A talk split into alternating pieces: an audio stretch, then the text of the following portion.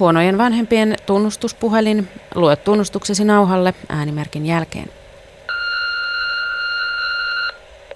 No mullehan oli ihan selvää, että se ensimmäinen kuukaus, kaksi maksimissaan, nukutaan äidin vieressä ja sitten vanhemmat palaavat omaan sänkynsä kahdestaan ja lapset palaavat omiin huoneisiinsa nukkumaan.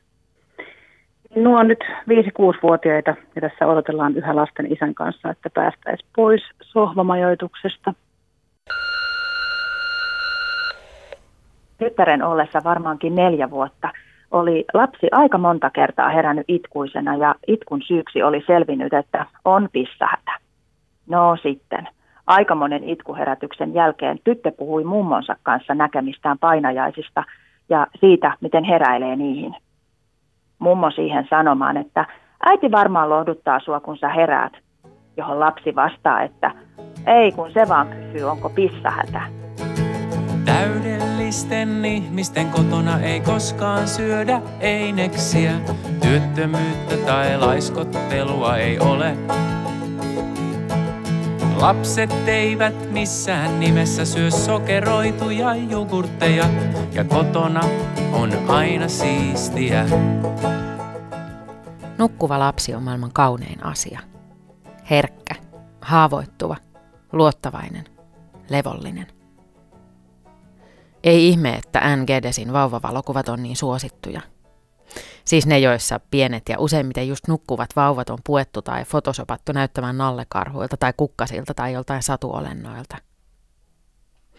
Vaikka ne kuvat on kuinka lällyjä, niin on ne kuitenkin tosi liikuttavia. Ja ihan samaa liikuttavuutta on kaikissa nukkuvia lapsia kuvaavissa maalauksissa. Esimerkiksi Elin Alfield Norlundin nukkuva lapsi vuodelta 1891 on kerta kaikkiaan ihana – Siinä pieni lohenpunaiseen mekkoon puettu tyttö on nukahtanut. Ehkä kesken illanvieton, koska sänkynä on kaksi yhteenvedettyä tuolia. Vaikka tyttö nukkuu ilmiselvässä tilapäisvuoteessa, heijastuu hänen kasvoiltaan täydellinen luottamus ja rauha. Paljaat, pulleroiset sääret ja punaiset posket kutsuu maalauksen katsojaa silittämään ja suojelemaan. Tälle pienelle enkelille ei maailmassa saa tapahtua koskaan mitään pahaa. Nukkuva lapsi herättää meissä suojelun halua ja ehkä myös jonkinlaista kaipuuta lapsuuden luottavaisuuden ja viattomuuden tilaan. Voi toki olla, että nukkuva lapsi on niin kaunis myös sen takia, että lapsen saaminen siihen tilaan on ihan saakelimoinen ruljanssi. Hei, miksei täällä kuulu yhdenkään hammasharjan pörinää? Pitäisi olla menossa... Ei mitään vesileikkejä nyt, kun nyt ollaan menossa nukkumaan. Hei. Lasten nukkumaan menoajan kaava tai ainakin miten se meillä yleensä menee. Ensimmäinen vaihe, iltapala. Sujuu yleensä kaoottisissa merkeissä. Ketään ei kiinnosta syöminen, kaikkia kiinnostaa riekkuminen.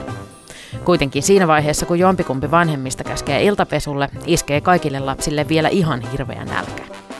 Että jos kuitenkin vielä sais kupillisen muroja, ja koska juuri kenelläkään ei ole sydäntä komentaa lasta, joka itkee nälkäänsä, niin iltapalalla on tapana venyä aivan liian pitkään. Toinen vaihe. Iltapesu. Sujuu yleensä kaoottisissa merkeissä. Esikoinen löytyy kännykältä vielä siinä vaiheessa, kun iltapesulle on käsketty ainakin viisi kertaa. Ja vaikka kännykät on ainakin tunti sitten käsketty iltakaranteeniin. Kuovus viipottaa ympäri kämppää hammasharja kädessä ja sotkee hammastahnalla olkkarin tapetit. Vanhemmat huutaa alkuun käskyjä, sitten tehottomia uhkauksia. Keskimmäinen lapsi hoitaa iltapesunsa järjestelmällisesti ja itsenäisesti ja joutuu sitten odottelemaan muita ihan tolkuttoman kauan. Kolmas vaihe. Iltasatu ja unilaulu. Sujuu yleensä lähes rauhallisissa merkeissä. Paitsi että kun luen nuorimmalle, on esikoinen taas livahtanut kännykällä ja ne hampaatkin on vielä pesemättä. Päädyn huutamaan esikoiselle toimintaohjeita armeijakäskyillä, mikä hieman rikkoo Kuopuksen rauhallista lukuhetkeä. Neljäs vaihe. Asiaa ja pissähätä. Lapset on saatu sänkyihin ja vanhemmilla on viimein omaa aikaa. Pistetään laatusarja Areenasta tai Netflixistä pyörimään. Töp töp töp, kuuluu askelten ääni. Oven raosta kurkistaa lapsen pää. Äiti, mulla on asiaa. No, mitä? Mulla on pissahätä. No, meppä kulta pissalle. Töp, töp, töp. Netflix uudestaan pyörimään. Töp, töp, töp, töp. Äiti, mulla on asiaa. No, niin. Öö, semmoista asiaa, että... Öö, no, en mä nyt enää muista sitä. Mhm. No, kerrot sitten aamulla, jos se tulee mieleen. Mehän nyt sänkyyn. Joo. Töp, töp, töp, töp. Ja vielä kerran. Töp, töp, töp, töp. Äiti! Niin? Mua pelottaa. Mua pelottaa, että mä näen pahoja unia. Jaha. No, pitäisikö isin saattaa sut sänkyyn? Tässä vaiheessa mies vilkaisee äreesti muuhun päin. Joo. No niin, tuuhan kulta, niin mennään. Viides vaihe. Heräily ja painajaiset. Onneksi näitä tulee meillä tosi harvoin enää nykyään. Mutta on edelleen öitä, jolloin kaikki lapset syystä tai toisesta herää vuorollaan keskellä yötä ja tulee raportoimaan asiasta. Ja kun niitä lapsia on kolme, niin kerääntyyhän siinä herätyksiäkin sitten sen verran monta, että kun aamulla herää laittaa vanhinta lasta koulubussille kello kuusi, niin vitsit on siinä vaiheessa aika vähissä. Mutta silti, se hetki kun saattaa pahan uneen heränneen lapsen omaan sänkyynsä ja istuu hetken sängyn laidalla unista päätä silittäin. Se on yksi maailman kauneimmista hetkistä.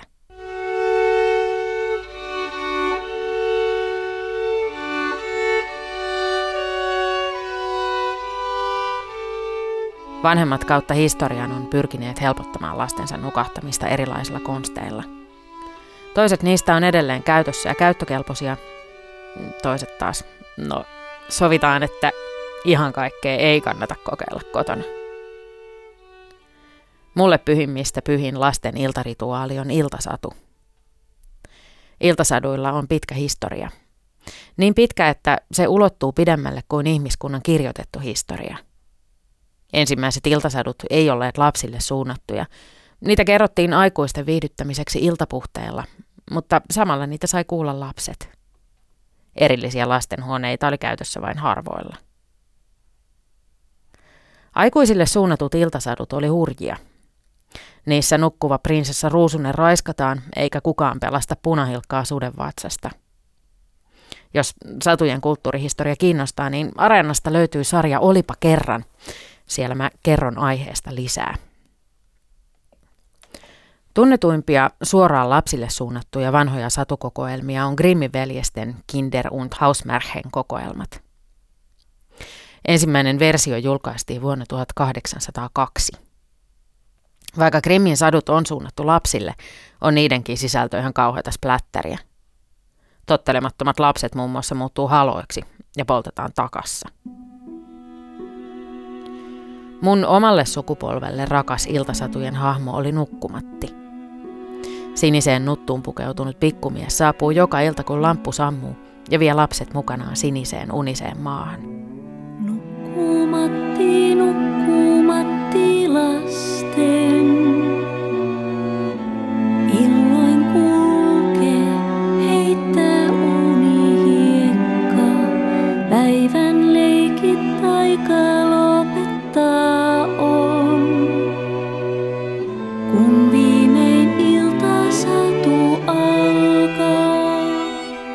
Sama sympaattinen pikkuukko seikkaili television lastenohjelmien alussa. Nykyään Nukkumatti Paranki hahmo on vähän ryvettynyt. Animaatiohahmo Nukkumatti, tuo sosialistisen arjen sankari, olikin osa itä-saksalaista propagandakoneistoa. Iltasatujen Nukkumatilla on puolestaan vielä synkempi historia. Hän on ilkeä mies, joka tulee lasten luo, kun he eivät halua mennä nukkumaan, ja heittää kourakaupalla hiekkaa heidän silmiinsä, niin että ne pullahtavat verisinä kuopistaan. Ne hän heittää sitten säkkiinsä ja vie puolikuuhun pienten lastensa ruuaksi. Poikaset kököttävät siellä pesässään, ja niillä on koukkunokka niin kuin pöllöillä, ja niillä ne nokkivat tuhmien ihmislasten silmät puhki. Nukkumatti tunnettiin Suomessa jo 1800-luvulla, mutta Nukkumatin juuret löytyy saksalaisesta kansanperinteestä. Siellä lapsien nukahtamista nopeutettiin kertomalla tarinaa miehestä, joka iltaisin tulee heittämään lasten silmiin unihiekkaa. Nukkumaan menoaikaan olikin kiire painaa pienet silmät kiinni, koska jos simmut on nukkumatin tullessa vielä auki, tulee se sama kiva nukkumatti setä ja repii ne silmät lasten päistä. Edellä kuultu sitaatti ei ollut mistään lasten iltasatukokoelmasta, vaan E.T.A. Hoffmanin kauhunovellista Nukuttaja. Hoffman käytti novellissaan hyväkseen saksalaisen kansanperinteen nukkumattikertomuksia. Hoffmanin novelli ilmestyi kokoelmassa Yökappaleita vuonna 1817 ja sen on suomentanut Markku Mannila vuonna 2011. Jep, jep. Kyllähän sitä tulee itsekin välillä sorruttua monenlaisiin uhkauksiin lasta nukutellessa. Mutta ehkä jos et nyt pysy sängyssä, niin ensi perjantaina on turha haaveilla karkkipäiväkarkeista on kuitenkin parempi vaihtoehto kuin jos et nyt pysy sängyssä, niin nukkumatti tulee ja repii sulta silmät päästä. Tai en tiedä. Ehkä se nukkumatti-homma kuitenkin olisi tehokkaampi. Ei sun tarvitse kulta jaksaa enää mitään. Nyt otetaan vaan paita pois ja lauletaan unilaulu ja sitten ruvetaan nukkumaan. Meillä iltasadun jälkeen lauletaan vielä unilaulu. Se on nukutustoiminnan päätepiste ja lapset itse on hyvin tarkkoja sen suoritustavasta. Siinä vaiheessa pään pitää olla tyynyssä ja aikuisen pitää olla kunnolla keskittynyt lapseen. Aloittaa ei saa ennen kuin peitto on hyvin. Synkästä historiasta huolimatta meillä edelleen lauletaan nukkumatista. Herätän niin hertaistan, joutuin vain nyt nukkumatin luo, höyhen saareen. Hyvä Kehtolauluperinne on ikiaikaista. Vanhimmat tunnetut suomalaiset kehtolaulut on keskiajalta. Vanhat kansanperinteen kehtolaulut on kauniita, mutta niiden tekstit on melko hämmentäviä. Tuutilasta Tuonelaan, tuonne kirkon kammioon. Siellä on tupa turvekatto, hieno hiekkapermanto. Vanhoissa kehtolauluissa toivotaan usein lapsen kuolemaa. Tässäkin puhutaan Tuonelasta, siis kuoleman maasta. Kirkon kammiosta eli haudasta, jossa on katto turpeesta ja lattia hienosta hiekasta. Eli mullan alle ollaan lasta toivomassa. Apua. Miksi? Kyllähän sitä joskus uupuneena hetkenä itselläkin käy mielessä, että voi kun nämä kasvaisi jo äkkiä isoiksi ja muuttaisi kotoa, mutta ihan niin pitkälle ei ole tarvinnut ajatuksissa mennä, että olisi toivonut lapsensa kuolemaa. Onneksi. Kuoleman kehtolaulut on Itämeren suomalaisten kansojen erityispiirre. Niitä on Suomen lisäksi laulettu Karjalassa, Inkerissä, Virossa ja jonkin verran Venäjällä. Enää me ei voida tavoittaa perimmäistä syytä laulujen laulamiseen, mutta spekuloida voi tietenkin aina. Yhtenä syynä on pidetty menneiden aikojen suurta lapsikuolleisuutta – vaikka lapsikuolleisuus oli alkanut Euroopassa huomattavasti vähentyä 1700-luvulta alkaen, niin vielä 1800-luvullakin köyhemmän väen lapsista kuoli puolet alle 15-vuotiaina ja varakkaammiltakin yksi kolmasosa. On ajateltu, että kuoleman kehtolaulut olisi olleet henkistä varautumista lapsen ennenaikaiseen kuolemaan. Joissain tilanteissa kyseessä on toki saattanut olla ihan vilpitönkin toive – jos olot on olleet rankat ja lapsia jo valmiiksi liikaa elätettävänä.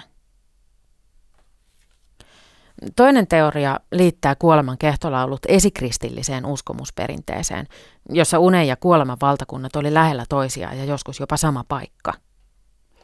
Yön ajaksi nukkuvan lapsen sielu siirtyi Tuonelan valtakuntaan. Näin asiaa selittää folkloristiikan tutkija Eila Patjas Hiidenkivilehden artikkelissa vuodelta 2003. Artikkelissaan Kuoleman kehtolaulut, Itämeren suomalainen runoperinteen erityispiirre, Patjas myös toteaa, että lauluissa laulettu Tule surma suota myöten on saattanut olla ihan raaka uhkaus lapselle, joka valvottaa hoitajaansa. Kaikki vanhat kehtolaulut ei olleet kuolema-aiheisia, mutta aika outoja ne on silti. Yksi tunnetuimpia esimerkkejä on klassikkojen klassikko Tuutuu tupakkarulla – että mikä ihmeen tupakkarulla. Miksi lapsi rinnastetaan laulussa röökiin? Tällekin löytyy pari erilaista selitystä. Toisen mukaan kyseessä on ihan vain puhdas hölynpöly. Sanojen sisältö ei ole tärkeää, vaan se, että syntyy alkusointu ja tässä tapauksessa vielä kehtolauluihin sopivaa u-vokaalia toistaen. Toisen selityksen mukaan entisaikojen vauvat näytti tupakkarullalta. Tämä johtui siitä, että lapsia ei vielä puettu iloisen värikkäisiin potkupukuihin, vaan tiukkoihin kapaloihin. Kapaloituna kehdossa pötköttävä lapsi tosiaan muistutti hieman itse käärittyä sätkää. Tai tekisi jopa mieli sanoa, että jointtia. Sun piti mennä iltapesulle ja nukkumaan, eikä ha- hampparoida enää täällä keittiössä. Haloo. Mulla on yksi ihan ehdoton suosikki vanhoissa kehtolauluissa. Se menee näin. Nukuta Jumala lasta, saisin itse maatakseen, uunin päällä ollakseen, uunipiimät syyäkseen, nuoret maijot juuakseen. Nykykielelle muutettuna laulun sanat kuuluisi suunnilleen näin. Nukuta Jumala lasta, että saisin itekin nukkua, pötkötellä sohvalla. Ehtisin kerrankin syödä ennen kuin ruoka on jäätynyt ja juoda vielä kahvitkin päälle. Laulun teksti on niin samaistuttava. Siitä kuuluu hyvin se, ettei lasten nukuttaminen ollut helppoa menneinäkään aikoina, ja että myös silloin vanhemmat kaipas omaa aikaa. Lapset on parhaimmillaan silloin, kun ne nukkuu ja sukeltaa. Vaikka lapset on kuinka ihania tahansa, niin kyllä lasten nukahtamisesta tekee pyhän hetken just se, että silloin alkaa se vanhempien kaivattu oma aika. Se kun kukaan ei vaadi eikä kaipaa, kun ei tarvitse toimia erotuomarina, palvelijana, hoitajana tai lohduttajana. Se on myös harvinaista aikaa, jolloin vanhemmilla on mahdollisuus huomioida toisiaan. Herra paratkoon, joskus jopa harrastaa seksiä. Joskin yleensä siinä vaiheessa, kun lapset on saatu petiin, on molemmat niin väsyneitä, että ei siinä paljon omat petihommat kiinnosta. Yleensä mä vältän antamasta mitään kasvatus- ja parisuhdevinkkejä, mutta tässä mä kehotan vanhempia luovuuteen. Mä nimittäin uskon, että lapsille on tosi terveellistä se, että niiden vanhemmat on onnellisia ja että ne pitää huolta itsestään. Jos lapsen vanhemmat on parisuhteessa, niin ei ole pahitteeksi, että ne silloin tällöin nauttii myös toistensa seurasta.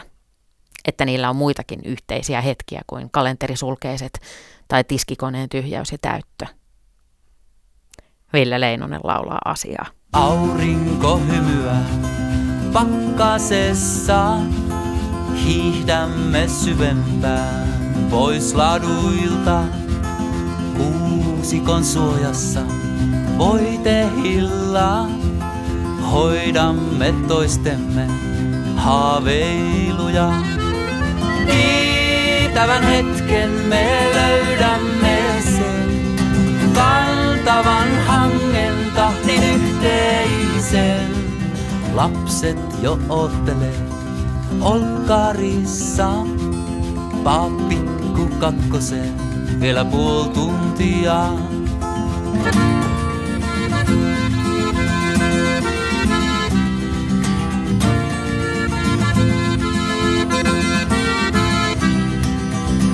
Nousemme korkealle, laskemme taas, pääsemme perille, otetaan uudestaan. Kiitävän hetken me löydämme sen, kantavan hangen tahtin yhteisen. Lapset jo oottelee olkkarissa, papikku kakkosen toiset puoli tuntia, vielä puoli tuntia, toiset puoli tuntia, vielä puoli tuntia, puoli tuntia.